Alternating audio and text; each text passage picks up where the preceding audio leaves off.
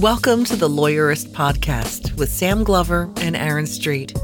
Each week, Lawyerist brings you advice and interviews to help you build a more successful law practice in today's challenging and constantly changing legal market. And now, here are Sam and Aaron.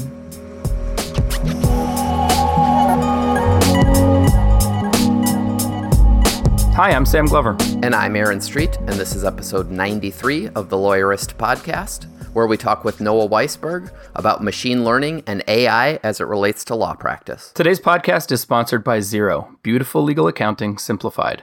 Find out more at Xero.com. That's X E R O.com. Today's podcast is also sponsored by Ruby Receptionists. Ruby answers our phones at Lawyerist, so we don't have to worry about getting interrupted when we're being productive, and we think they are awesome. You can visit Ruby at callruby.com slash lawyerist to get a risk-free trial with Ruby. So, Aaron, today's interview is with Noah Waisberg of Kira Systems, and we're going to talk about machine learning and the AI.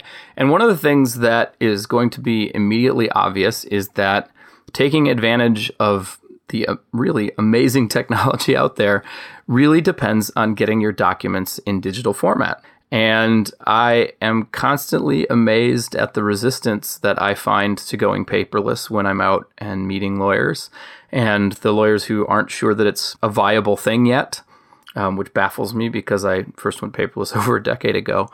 And the the bottom line is it's actually quite simple. You just need to buy a scanner and start scanning things and getting them into digital format. And then you can start doing amazing stuff like feeding them to a machine learning system that pulls all of the relevant provisions out of contracts. Or you can just do small amazing things like back them up so that if your office burns down, you don't lose them or encrypt them so that they aren't vulnerable if you leave your computer at a coffee shop.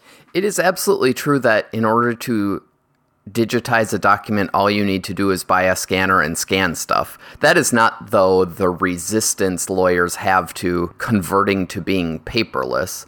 And certainly there are, I mean, my experience, a handful of lawyers who otherwise see the benefits of paperless but just think it's not good. Mm-hmm. But I think 99% of lawyers who aren't yet paperless, it is neither of those issues. It's not that they don't realize that you just need a scanner and scan stuff. It's that they don't have the existing capacity to work through all their archives of file cabinets full of paper because they're too busy to do it themselves and it would cost too much to outsource the weeks and weeks of scanning it would take to get all those in to digital form. They aren't trained in proper naming conventions of files and therefore fear that they won't be able to find the exact document they need when they need it. Whereas right now they know exactly where it is in their paper folder. Um, they haven't yet thought through how they would need to adapt their workflows so that right now they know how to take the next step in a particular case.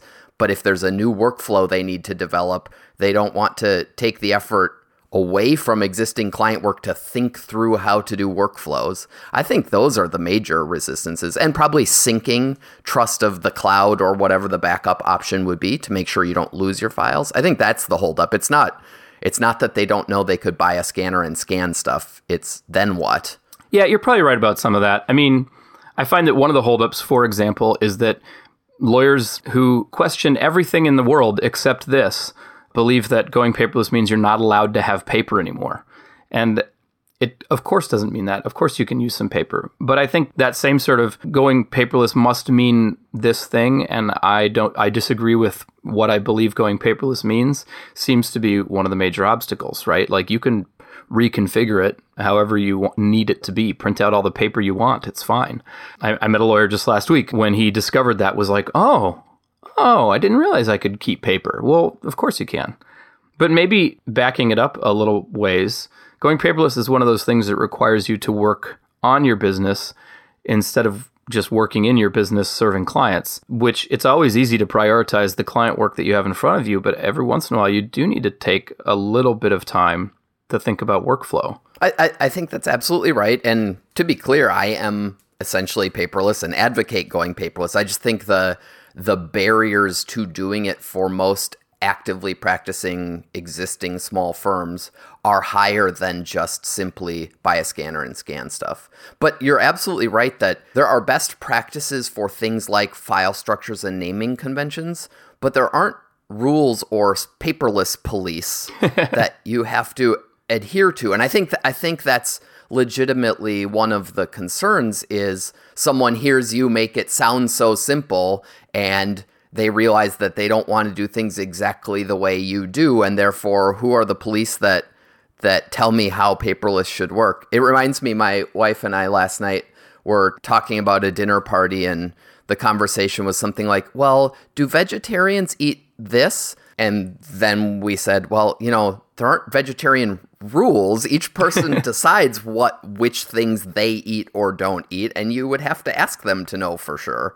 And similarly, like there aren't vegetarian police and there aren't paperless police. If you want to keep some files, and you should probably always keep originals of important stuff where original signatures matter.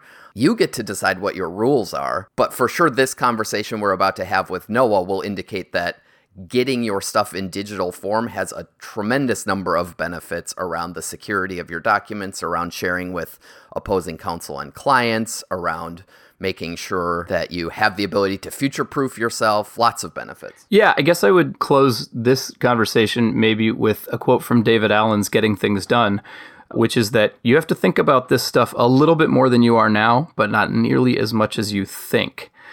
And once you get your documents into digital format, you can do much more cool and amazing things with them, and it increases the value of them. So let's talk to Noah and find out what some of those things are.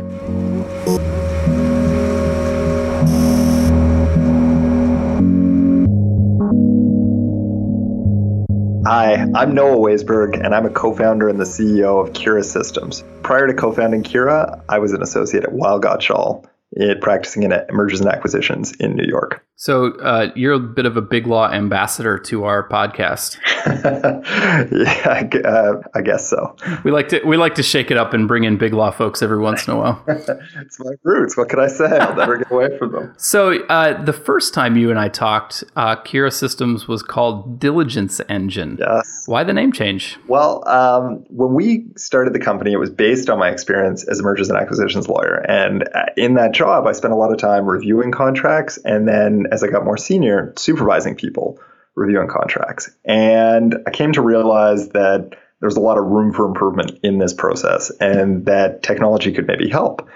Um, so we started out heavily focused on mergers and acquisitions. And we continue to get a lot of use around mergers and acquisitions work. But we came to realize that there were a lot of other people who reviewed contracts for things that weren't to do with mergers and acquisitions. And Diligence Engine was such a name that was connected with mergers and acquisitions. So it literally got to the point where we're finishing like half of our demos with people saying, wow, I could use this in something else. And it's like, yep, Diligence Engine, we're not just diligence. Yeah. Was almost company tagline. And when your company tagline is like, we do lots of other stuff too, like maybe we should uh, rebrand the name to uh, be something a little bit broader. So we still do do a ton of mergers and acquisitions related work.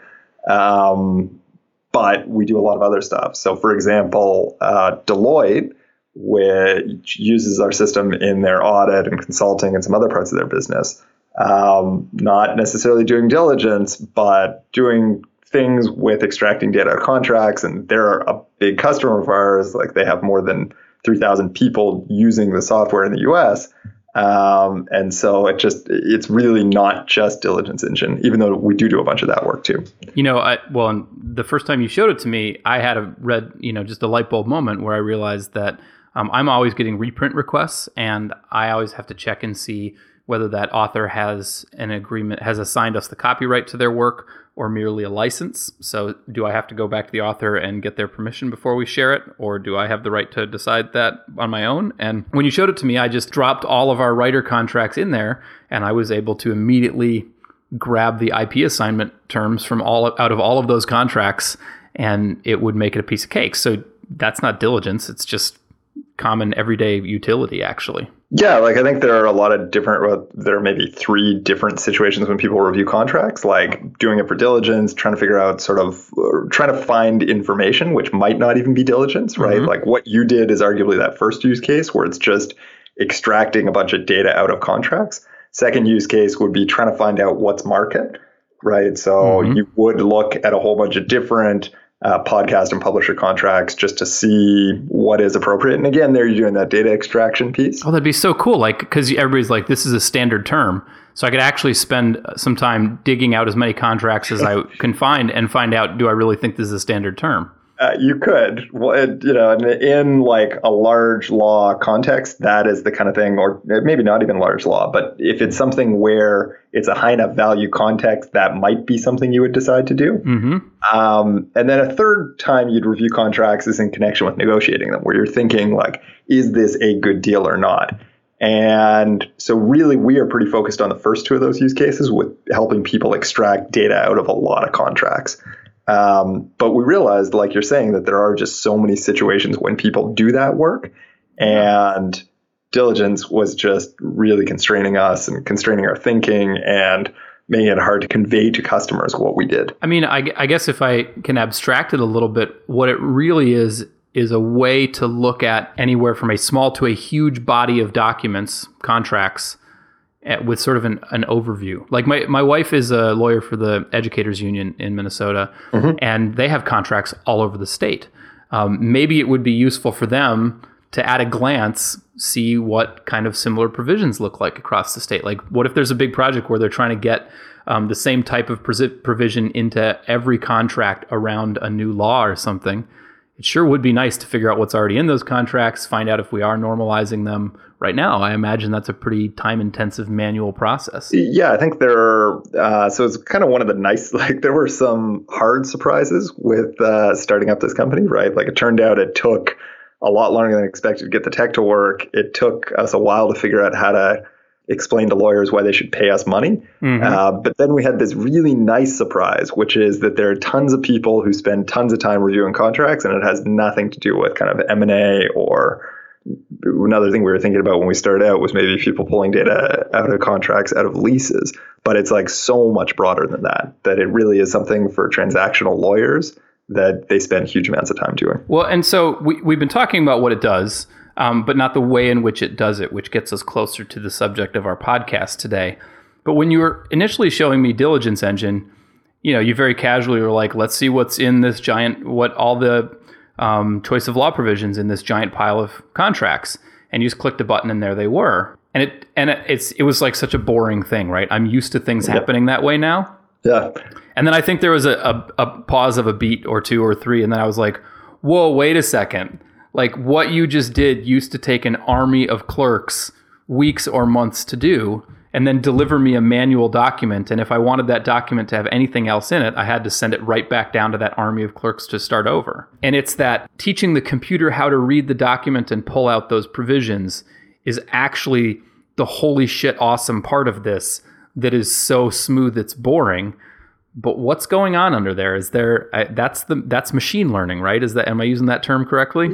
Uh, you are. So maybe we should step back for a second and just uh, describe to people in case they have forgotten, because no doubt they read every single thing that you write, but just in case they forgot. no doubt. uh, so a quick uh, quick explanation is our software will read through contracts and find stuff that you tell uh, it to in there. So if you felt like finding the assignment clause or the choice of law clause or the arbitration section or even what arbitration rules the arbitration section points to, uh, the system could automatically go through and find that information and dump it into a chart uh, or into Excel or into uh, an XML output that you could then pull out using an API. But basically, the system will find stuff automatically in contracts and pull it out. So, what you're asking is, how does it do that? And so there's two ways that, or a bunch of ways, but two basic ways that you might get software to do this. And the sort of one that I think a lot of people would think of initially is just a rules based approach, right? So if you think about searching Lexis or Westlaw uh, or some other research database, you might use a terms and connectors type search. And that's pretty close to a rules based search. So if I was trying to find an assignment clause, I might say, I'd like to find all sentences that have the word assignment within five words of the word agreement. Um, and that would theoretically show me all assignment clauses. So that that's what you'd call a classic rules-based approach. In recent years, people have come to think that rules-based approaches aren't uh, an especially accurate way to find information. That Uh, they may work if you know what you're looking for. Like if you know that every assignment clause in your pile of documents has the word agreement within five words of it, then you're good. But in fact, lots of the time you don't necessarily know what you're looking through. So for us, uh, our system needs to be able to work even if we haven't seen the contracts, even if it, we haven't seen the contracts in advance, uh, and even if they're in the form of poor quality scans. So what we did instead is we used what's called machine learning. So with machine learning, you take special algorithms, and an algorithm is just a fancy name for a computer program. So we have special algorithms that are really good at learning word to sentence to paragraph length text. And we spent years at building up these algorithms. Uh, my partner in the business has a PhD in computer science. We have several other uh, people with PhDs in computer science on the team. They have spent years finely tuning these algorithms to work well at learning word to sentence to paragraph length text.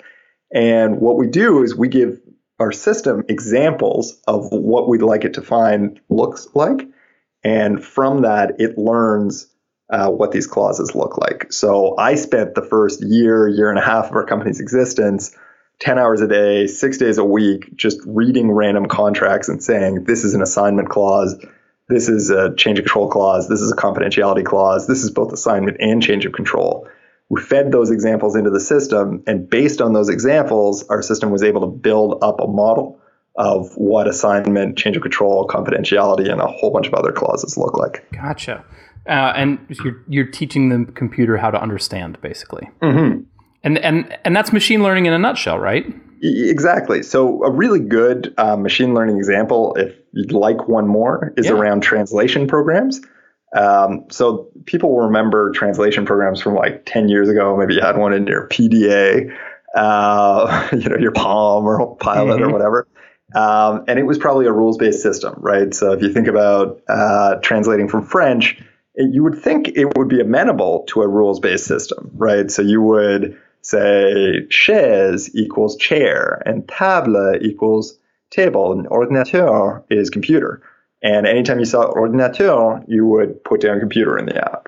And those systems actually worked pretty poorly. If you remember, like I think I had one mm-hmm. in my I can't even remember what device it was. it was like pre Palm Pilot, um, and it was it was like quite mediocre. But what uh, if people who've used Google Translate know that now translation systems are pretty okay. Um, and how Google Translate works is not at all a rules based thing, but instead, what they did is they built algorithms that are good at learning and they gave them tons of text that was equivalent. So they would do something like take the transcripts of the European Parliament and they would say, here is the same phrase in English and Latvian and French and Italian, and give just tons and tons and tons of examples. And after heaps of examples, the system would actually learn um, what these different sentences and words looked like in real life. Gotcha. And so if you feed enough examples in, you can, in theory, train a system to learn just about anything. And so machine learning is behind a lot of things in the world today. Like the reason that our spam, uh, our inboxes are not filled with spam, or that uh, cars might drive themselves, or that Netflix gives us pretty okay recommendations. Um, that's all machine learning. Um, and I think we'll start to see lots more. One of the interesting things about machine learning, though, is often we just see the outputs. So, like what you were talking about, where a system just shows you the governing law, but you don't actually see the system learning governing law, um, or spam doesn't make it into your inbox, or that sentence on that uh, Lithuanian web page you're checking out just happens to get translated, but it doesn't necessarily, it's not necessarily clear to you how that occurred. Mm-hmm. Um, but so many of these wow moments today are powered by machine learning. One of the things that I think is really cool about our system uh, not to be all hypey here, but is that you can actually train it for new stuff. And uh, so I could teach it to find a further assurances clause or um, a revenue recognition uh, clause or clauses that are relevant to rev- revenue recognition. And to me, one of the really amazing things about that is I think it's like one of the only times uh, that you actually get to see machine learning in action. Um, and I know when people do, they often like really smile at it. Very cool. Um, so machine learning is one thing. What's AI? because artificial intelligence slash AI gets thrown around a lot. And I'm tempted to suggest that it is becoming quickly robbed of all meaning, but maybe not. Yeah, um, maybe. Uh, we never used to use AI in our marketing stuff, and then eventually we almost had to, um, just because that's what people understood. Um, so the idea with artificial intelligence is it is some kind of machine intelligence ability to do something um, that's not human driven. So that would broadly be artificial intelligence. Within artificial intelligence, there's kind of uh, strong AI. So that is like a machine that actually has consciousness and or artificial general intelligence, which is a brain, a, a brain, like an ability, like, like you and I can go do math one day, write a book at the next day, learn how learn physics another day. We you know we can do all kinds of different things with the same brain. Exactly. Whereas weak AI um, is something where a system is able to do one task well in a way that approximates or maybe even betters human performance. So our system is really good at finding information in contracts. Uh, car driving systems are really good at driving cars. But if you had our system try to drive a car, like I would not get in that car. Gotcha. Uh, and you you wrote a pretty neat uh, article about that where at, at, least where we don't have strong AI yet. That's you know the singularity. That's um, yeah. that's we'll all be out in space and uploaded to computers or we'll be serving our robot overlords. But so we don't have or, that or yet. Happily frolicking and uh, yeah. you know a world free of work or who knows. But, but so uh, like Watson is really good at Jeopardy and now at diagnosing medical patients. But Watson, uh, the IBM, you know, quote in in quotes AI, is is not built to do legal research necessarily, although the guys at Ross are working on that. Yeah, I think if you are hearing about AIs right now, they are weak AIs, right? Like they're good at specific tasks. And I think a lot of people, um, AI is an area that seems to generate a ton of hype. Mm-hmm. Um, Because I think we can all imagine there are tons of tasks in our everyday life that probably a computer could do and might even be able to do better than us. Um, and that's a really appealing thought. Um, the thing is, is that the AIs that exist right now, uh, and most of the good ones are machine learning systems. Uh, the things that you're hearing about today are subsets of machine learning. Um, so, but there are other things that fall within AI that are not machine learning. So, like an, a rules based expert system could be an artificial intelligence, and there are neat things going on there too. Uh, but many of the kind of things that are getting attention today are machine learning based, but they're very specific and good at certain tasks. So Watson, like the Jeopardy thing, super, super impressive. Does that mean it would be good at doing like e-discovery? Probably not, right? Like, could IBM get it to be good at doing e-discovery? Maybe. Like, they have a lot of money. It's certainly with money and time, you can solve many problems.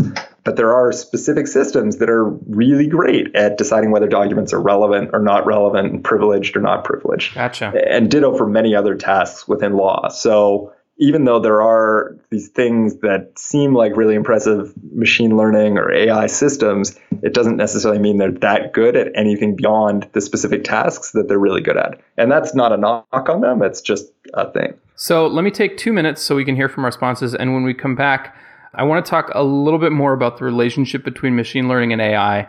And more importantly, talk about what this means for lawyers and how lawyers should read news about the future of law and robot lawyers and all that kind of stuff. So we'll be back in two minutes. Billable hours are the lifeblood of a successful law practice. Problem is, you still have to bill those hours. Even if your law firm has an accountant, tracking hours, clients, rates, preparing invoices, and collecting on those invoices is time you never get paid for. And writing notes to yourself in court or on the road is inefficient and error prone. Run your legal practice better with cloud accounting software and see why over 600,000 small businesses love Xero, including Lawyerist. Get a free trial at Xero.com. That's X E R O.com. Beautiful accounting software. This podcast is supported by Ruby Receptionists. As a matter of fact, Ruby answers our phones at Lawyerist, and my firm was a paying Ruby customer before that. Here's what I love about Ruby. When I'm in the middle of something, I hate to be interrupted, so when the phone rings, it annoys me, and that often carries over into the conversation I have after I pick up the phone, which is why I'm better off not answering my own phone. Instead, Ruby answers the phone, and if the person on the other end asks for me, a friendly, cheerful receptionist from Ruby calls me and asks if I want them to put the call through. It's a buffer that gives me a minute to let go of my annoyance and be a better human being during the call. If you want to be a better human being on the phone, give Ruby a try. Go to callruby.com slash lawyerist to sign up, and Ruby will waive the $95 setup fee. If you aren't happy with Ruby for any reason, you can get your money back during your first three weeks. I'm pretty sure you'll stick around, but since there is no risk, you might as well try. Okay, so if you can sum up for me, how should we think about the relationship between machine learning and AI? Machine learning, it sounds like, is a form of weak AI, and it doesn't necessarily have to be AI. It's just a thing where you can teach computers how to do things. Uh, yeah, so I would think about AI as an overarching category and machine learning as a subcategory within AI. Like one form of AI, many forms of AI are machine learning based. Gotcha. Um, but there could be other forms of AI that are not machine learning based.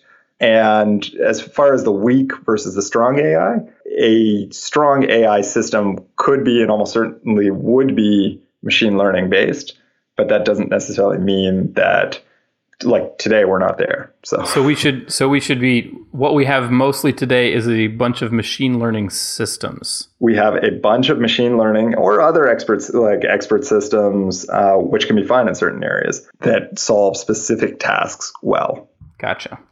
Okay. So every day, basically, there's an article that comes out about artificial intelligence in law. It's maybe it's an Robot opinion. lawyers are Yeah. coming to get us. Well, and, and today I, I sarcastically observed on Twitter that um, the last sentence in every, somewhere in the first paragraph of every story about AI and law, you have to either state that it's coming for lawyers' jobs or that it's not going to take over lawyers' jobs, um, because that is the ultimate question, uh, I guess. It's the 42 for lawyers. But um, how, how should we how should we be thinking about this news? Like, what's a more intelligent way to look at this news and to understand this, uh, the development of AI and the intersection with law practice and law? Um, that's a little bit better than the binary: are they taking our jobs or not? So, uh, a couple different things to think about. One is there's a ton of hype around AI. So, there's a lot of, there are some solutions that are making an impact today uh, that are kind of AI solutions. So, to me, uh, prominent sort of examples, uh, the e-discovery technology assisted review or predictive coding systems, like those are, I I think, an AI. Uh, and I think those have made a pretty significant impact on large scale litigation. Um, I think that will, over time, flow down to uh, all litigation discovery. Uh, second area would be contracts, uh, where we have a system that we believe to be pretty strong in this area, but there are other people with other systems in this area, and people are actually using them. Like we've got lots of mostly big firms, but not all, that use our system to actually make a real impact in their process. Uh, and then there are expert systems too, which are so things like Neota Logic, where people have been able to build apps, including for access to justice purposes, that can make an impact in those areas. And there are other things too, like quantitative legal prediction. Um, so the first thing from that is there are specific areas that artificial intelligence or machine learning, in some cases, is being applied to, and it is having an impact in those areas. As a lawyer, one of the things you should be thinking about is is there work that you're doing that just seems like high volume, highly repetitive, uh, actually needs to be done accurately because in some cases a computer may be better at doing uh, a high accuracy demanding task than a human is, especially where it's high volume.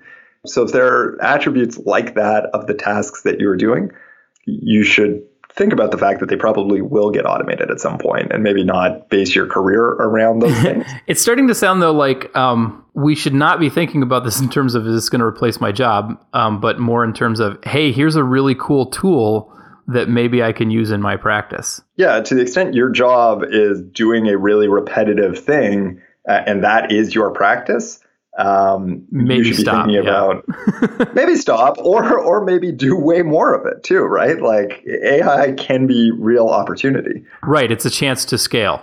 Yeah, the, the example that I really like is uh, refrigeration. Mm-hmm. So in the early 1970s, an average refrigerator sold in the US took about 2,000 kilowatt hours a year of electricity to run. Um, today, it's closer to like 500 kilowatt hours a year of electricity to run. Wow. And your average fridge is 20% bigger and costs 60% less. Right. Uh, you would think, based on the fact that it takes about 25% the electricity to run a refrigerator today as it did in the 70s, that we would use less electricity on refrigeration right? Mm-hmm. But that is not so. Like, in fact, apparently we use more electricity keeping stuff cool than we did back then. And I think the same, that analogy can sort of flow through to people and AI, right? Like, it may take you a, so a user of our software, our clients tell us that they can complete contract reviews in 20 to 60%, and sometimes even 90% less time and do it as well or better than they could without the software um, but that doesn't necessarily mean that they're doing 20 to 90% less work, right? It's that they can review an individual contract in less time. Uh, but that actually opens up possibilities to review more stuff. Um, I, I, read this just fascinating piece by Stephen Wolfram where he pointed out that as as we can sort of automate more things, we can do more complex things. Mm-hmm. and so the complexity of the things that we need to do increases. And, you know, it, we may be, those of us who think that automation means we need fewer lawyers may be totally off. We may need twice as many lawyers because the relationships that we are contracting for have gotten so much more complicated that we need more people to do it, or that just there people are able to contract in more relationships or they're able to do more law and so there need to be more lawyers delivering services although the nature of those services may look a little different. Yeah like practice in 20 years may be very different than it is now mm-hmm. but that it does not necessarily follow that there will be no practice because computers can do some stuff that lawyers currently do. Yeah. There was another like maybe. there was another interesting article uh, piece from that uh, where he he points out like it used to be that in order to get anything done you had to um, create like a checklist or procedure and then have humans go do it. Like think about how you would print something out before there was even a typewriter, right? To print something out meant writing it out in longhand. Um, sending it down the street to the printers where they would carefully typeset it. And, yeah. I mean, like you couldn't print something, and now you just send it to your printer. yeah, and, and yet, like life goes on. Right, and so contracts are essentially a set of directions to humans. Yeah. So as we as we just as as you no longer need a set of directions to humans to print something out, maybe maybe we can see a different way of doing contracts going forward, which is a different way, not the end of lawyers.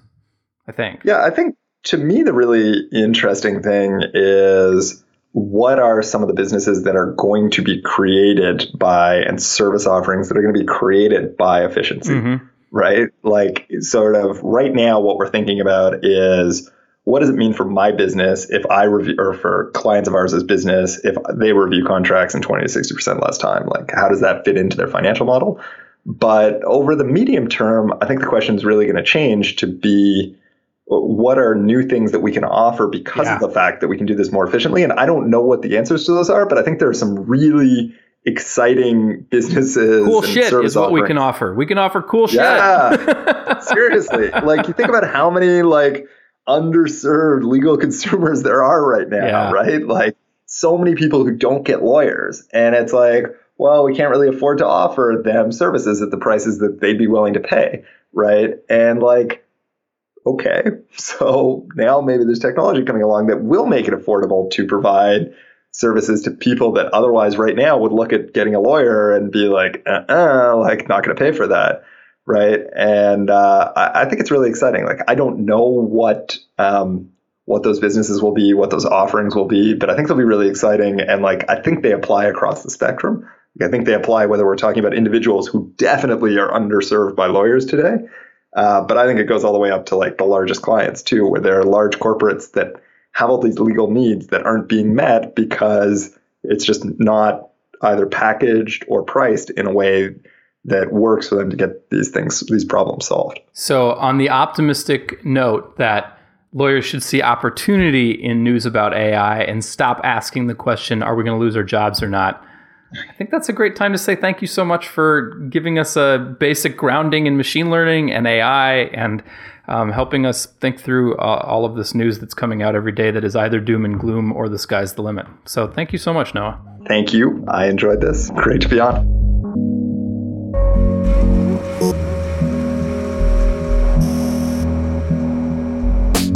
Make sure you catch next week's episode of the Lawyerist Podcast. Subscribe to the Lawyerist Podcast in iTunes or in your favorite podcast app. You can listen to it at lawyerist.com slash podcast. You can also subscribe to the Lawyerist Insider, our weekly newsletter. Just go to lawyerist.com and look down the sidebar or click on newsletter up at the top. We'll remind you where to find the podcast whenever we release a new episode. Thanks for listening.